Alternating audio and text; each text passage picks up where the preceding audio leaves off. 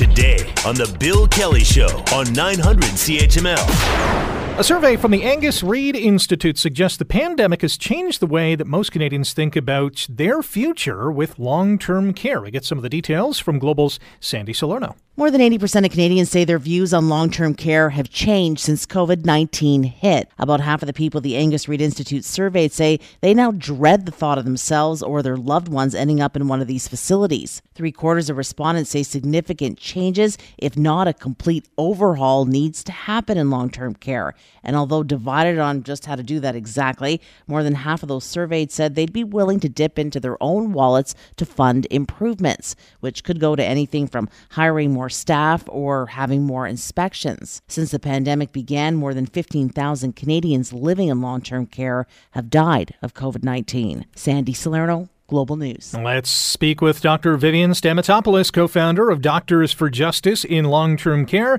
and professor at Ontario Tech University. Dr. Stamatopoulos, good morning. How are you? Good morning, Rick. I'm well. How are you? I'm not too bad. Um, well, this survey from the Angus Reid Institute really isn't surprising, given that no. long term care residents have accounted for most of the COVID 19 deaths here in Canada. I mean, there's no question about it. These are completely understandable and entirely warranted given what we've seen and what has happened.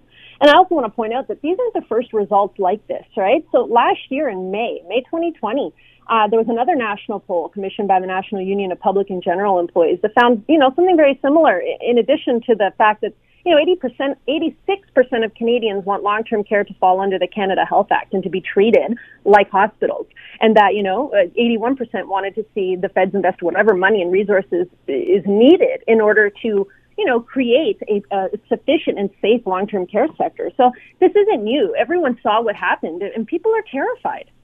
You mentioned terrified. The, another word they're using is dread. About half of those surveyed say they now dread the thought of themselves or their loved ones being in long term care. That's not a situation we want to find ourselves in. No, and listen, people that have had experiences with long-term care, because most people, until you ex- live this world, you don't realize how bad it is. Me, myself included, being one of those families that didn't realize, you know, you always dread. Everyone wants to age at home. Everyone wants to, to frankly, die in their own private households.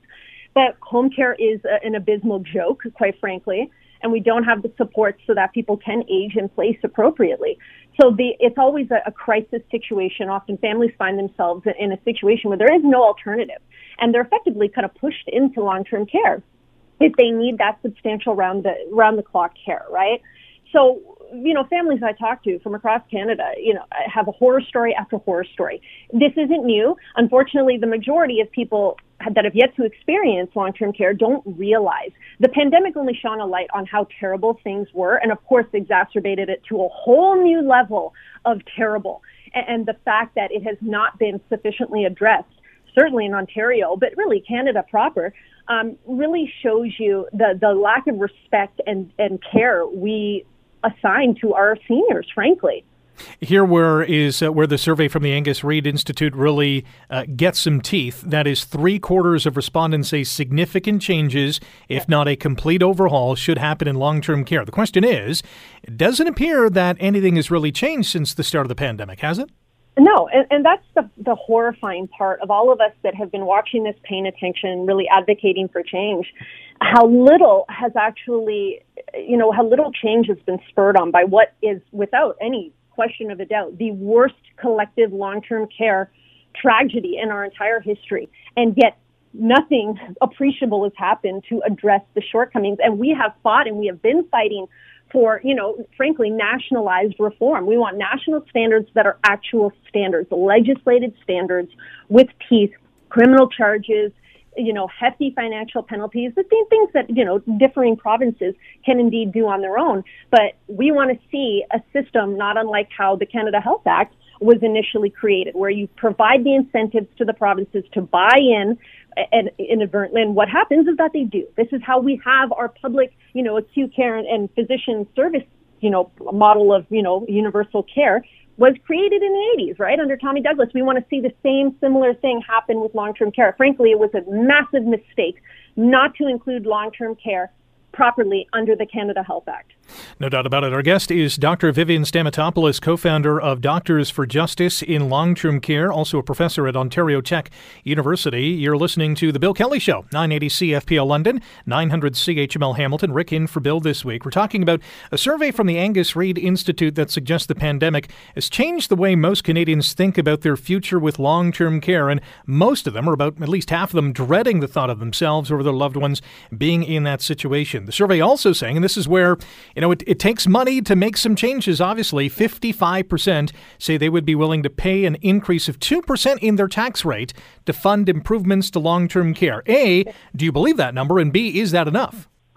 listen, everyone I've spoken to and the general public, when you, you know, really read the room, so to speak, they will, they want this to be fixed. People are horrified with what happened. What, what for us that have been watching it, and me in particular, and I'll, I'll say this, what I'm most horrified about is that those with the power to change this, be it our federal government, our prime minister, and our varying premiers, have failed to act in the urgency that is required based on what happened. I mean, the fact that we are still sitting here stalling action is horrifying given how many seniors and persons with disabilities died.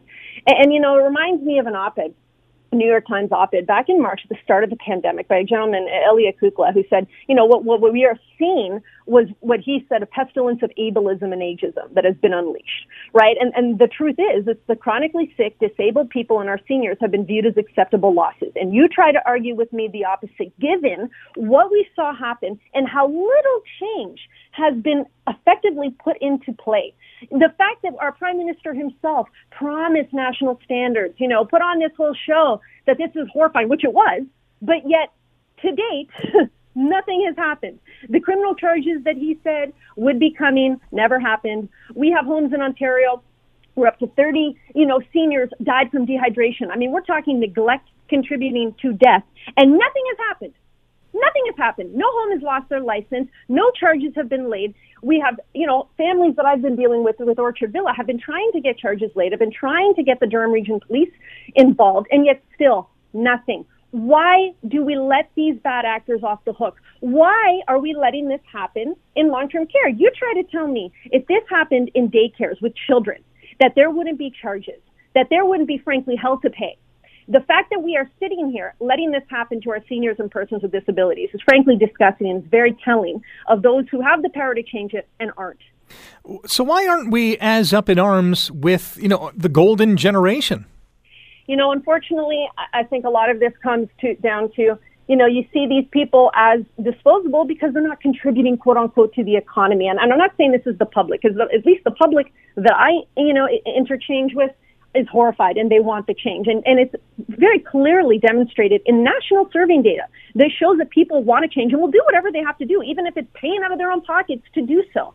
So really, I think this is a problem at the top. This is a problem with our governments that have, for successive decades, passed the long-term care buck onto another, presumably because it's too difficult for them to actually do what needs to be done.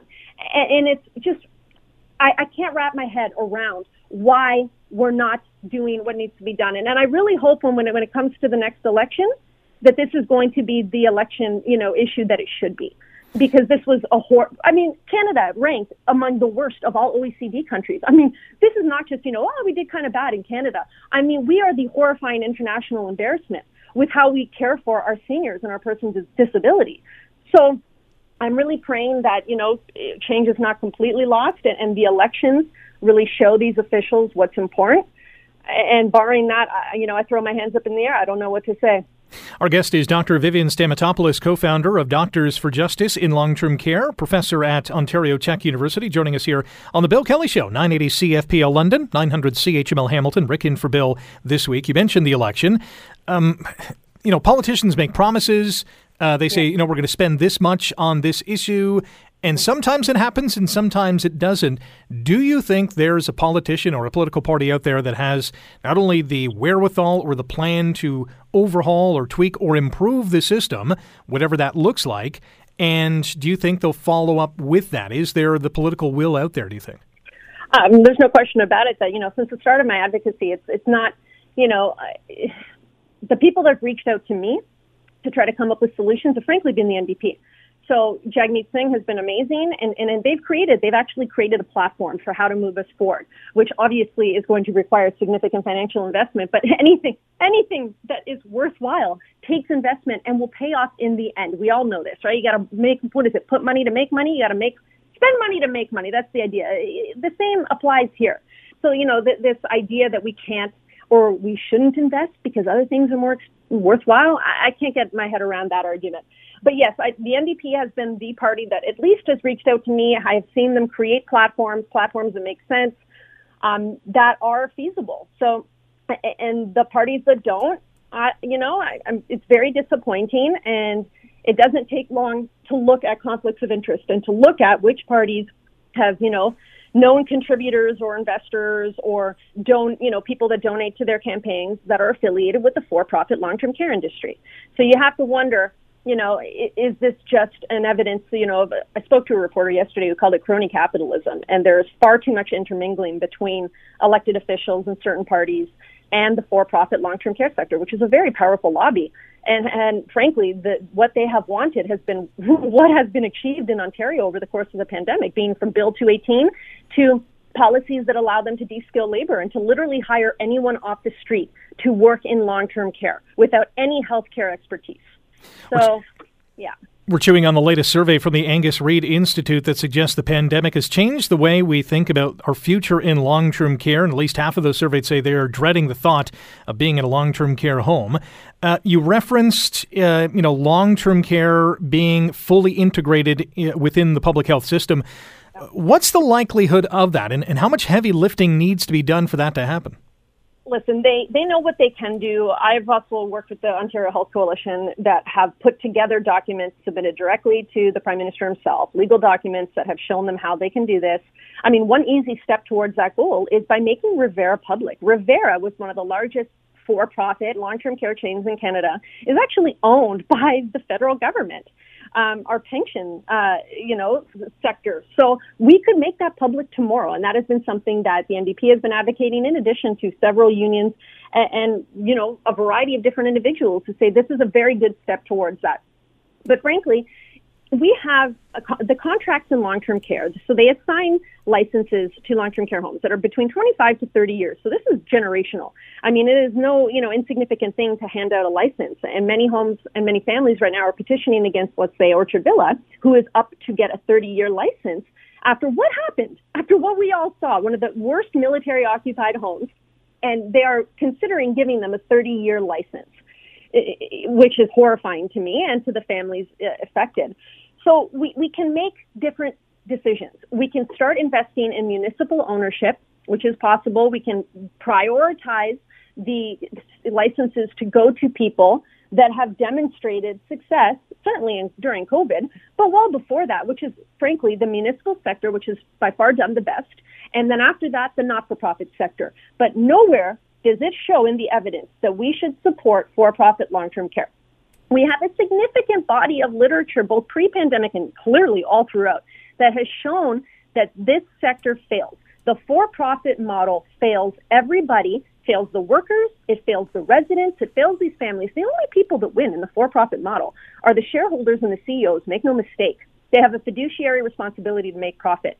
And what do you think is going to happen? To make profit, you have to cut back on care. I mean, this can be said in any, and, and look at the American healthcare. This can be said in any privatized sector. Somebody suffers in order to make a profit. And we saw, case in point, how that happened during this pandemic. So providing any some sort of investment and keeping this sector going is is not only deeply unethical, but is completely against the evidence that exists. So are we an evidence-based society or, or would you just go with the whims of the for-profit sector, which clearly has ingratiated itself very well into governments? We're a long way from a perfect system, but in a perfect world, what would that system look like? What needs to be in place? Yeah. What needs to be deleted? I want to see long-term care treated like acute care. I want it to fall under the Canada Health Act or some sort of, you know, separate Medicare legislation that treats it not unlike hospitals. I mean, everyone saw what happened. Hospitals were protected. Hospitals had the supports, they had the resources. Long term care was left on its own to suffer, and that's exactly what happened. We need to keep it in the public health sector. When you look at the evidence, it's, it's the homes that were most similar to public ownership, meaning the municipal homes that fared the best. And it's for a variety of reasons. You know, their staffing model, their care model, um, you know, who they bring into these homes to provide the care, how they train them, the continuity of care, everything. In the for-profit sector, I mean, there's a million reasons why it failed, and we all know what they are. Um, so we just really need to bring it under public ownership, nonprofit delivery. Zero profit should have any role in long-term care, certainly after what we saw. And we need to start treating them like not unlike hospitals, right? Making sure we have and keep in mind hospitals have gone through you know those successive financial cutbacks too and they need more investment but compared to long-term care oh my god i mean there's just zero of the kind of investment we've needed and this has been decades it's not just these governments in place right now this goes back 20 30 years um, but we definitely need to bring it into the public sector. There's no question about it. That's the only way we're going to see significant and meaningful change. Otherwise, you're just putting band aids on, on bullet wounds. Dr. Stamatopoulos, I love the passion that you bring to the table. You're an awesome advocate for this uh, sector of our healthcare system. Um, continue pushing the ball forward, and we'll be right alongside helping you do so. Thank you. I will. Thanks for the time today. Dr. Vivian Stamatopoulos, co founder of Doctors for Justice in Long Term Care, also a professor at Ontario Tech University, and brings up a number of you know, critical points. The Bill Kelly Show, weekdays from 9 to noon on 900 CHML. For most of us, crime is something we see on the news. We never think it could happen to us until it does. Loved ones are gone, and for the survivors, the scars will never heal. I'm Nancy Hixt, a senior crime reporter for Global News. And on this season of Crime Beat, I'll take you inside some of the most serious crime stories I've covered. Season 6 of Crime Beat is available now on Spotify, Apple Podcasts, Amazon Music, and all podcast platforms.